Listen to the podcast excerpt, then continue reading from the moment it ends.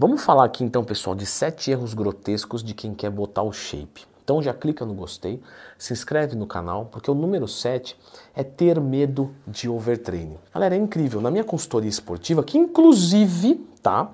No dia 10, quinta-feira, vai ter promoção. Mais informações aqui nos comentários, vai ser para 10 pessoas. E aí, conversando com alunos novos na consultoria, eu percebo que muitos têm medo de overtraining. Então, Leandrão, porque eu sou natural? E aí eu não. Calma, meu amigo. O overtraining não é tão fácil assim de conseguir principalmente no iniciante e no intermediário. Então, lógico, você não quer treinar mais do que seu corpo pode se recuperar. Mas você ter medo do treino? Não. Quando você fizer um treino que realmente gere overtraining, você vai ter a certeza de que está errado. Eu te garanto, se você desconfiar, será que eu estou de overtraining? Você não está.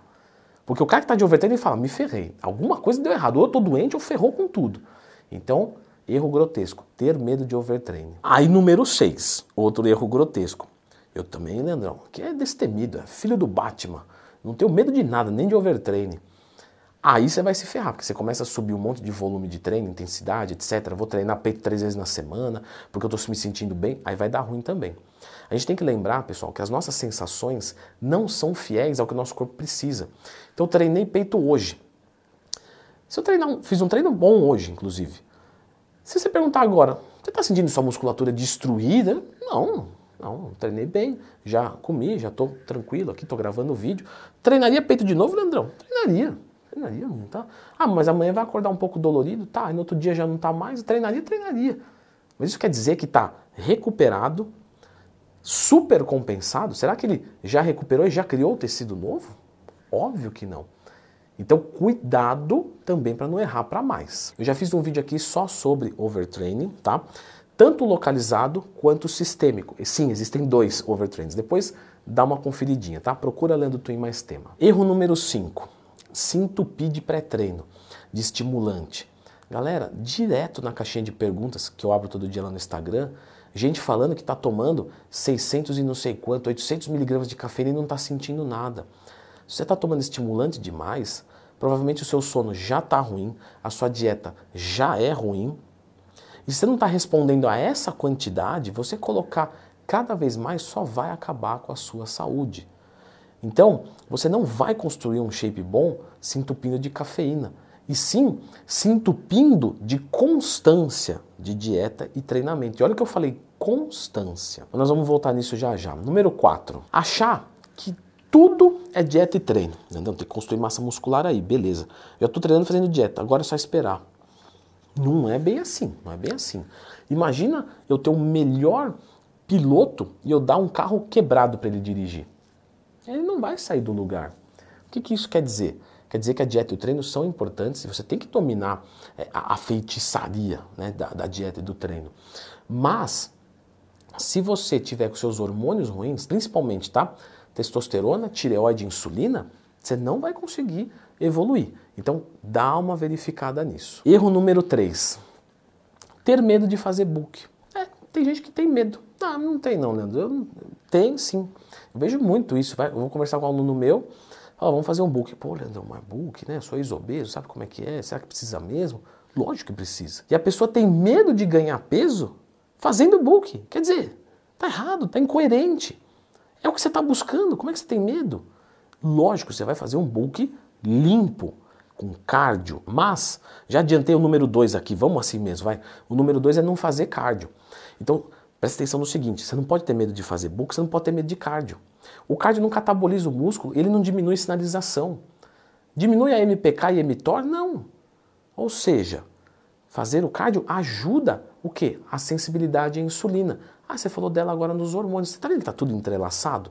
Então você faz cardio, você consegue crescer mais seco, porque você pode comer mais calorias e quem come mais evolui mais, só que sem ganhar gordura. Aí você melhora a sensibilidade à insulina, que é fator determinante. Aí você treina mais pesado e melhora ainda mais o seu metabolismo para poder comer ainda mais.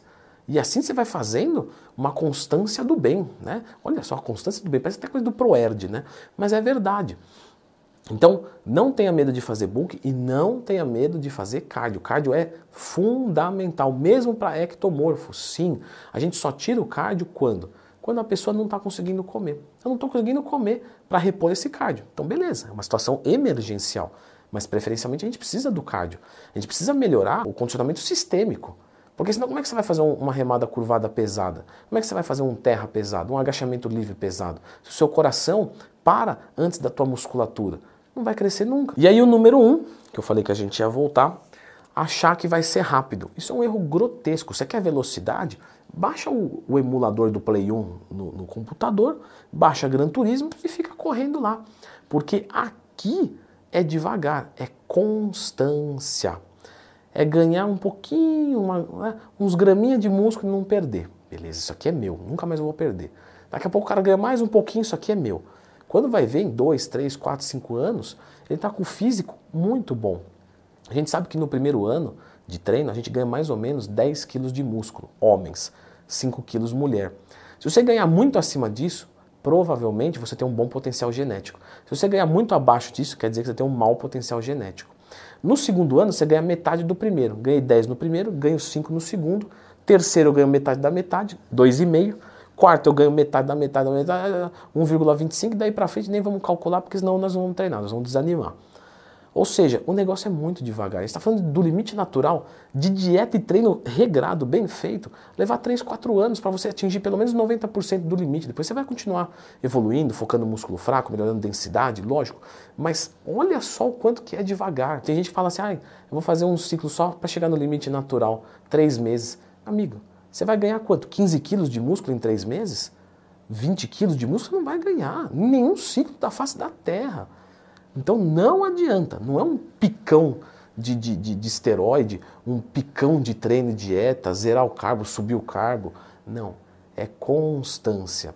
Só que a constância, ela tem paz. Quando você entende que é devagar, é o ano inteiro ali, ó. Treino, dieta gostoso. Ah, um pouquinho de fome, beleza. Ah, tô comendo um pouquinho a mais, ganhei um pouquinho de gordura, mas constância, certo? Como é que faz para ter motivação para isso? Porque aí já deu uma desanimada, né? não vou mentir não. Galera, a motivação, ela tem uma explicação científica e prática para você colocar assim, ó, é isso aqui a motivação. Não é uma coisa abstrata. É que tem muita gente que fala de maneira abstrata. Eu vou deixar vocês com esse vídeo aqui que eu expliquei o que é e como construir a motivação. Você constrói motivação. E tá um manual aqui. Então você só não vai ter motivação se você não assistir o vídeo e colocar em prática. Dá uma conferida aqui. Agora estou mais tranquilo. Desembuchei o que eu tinha para falar.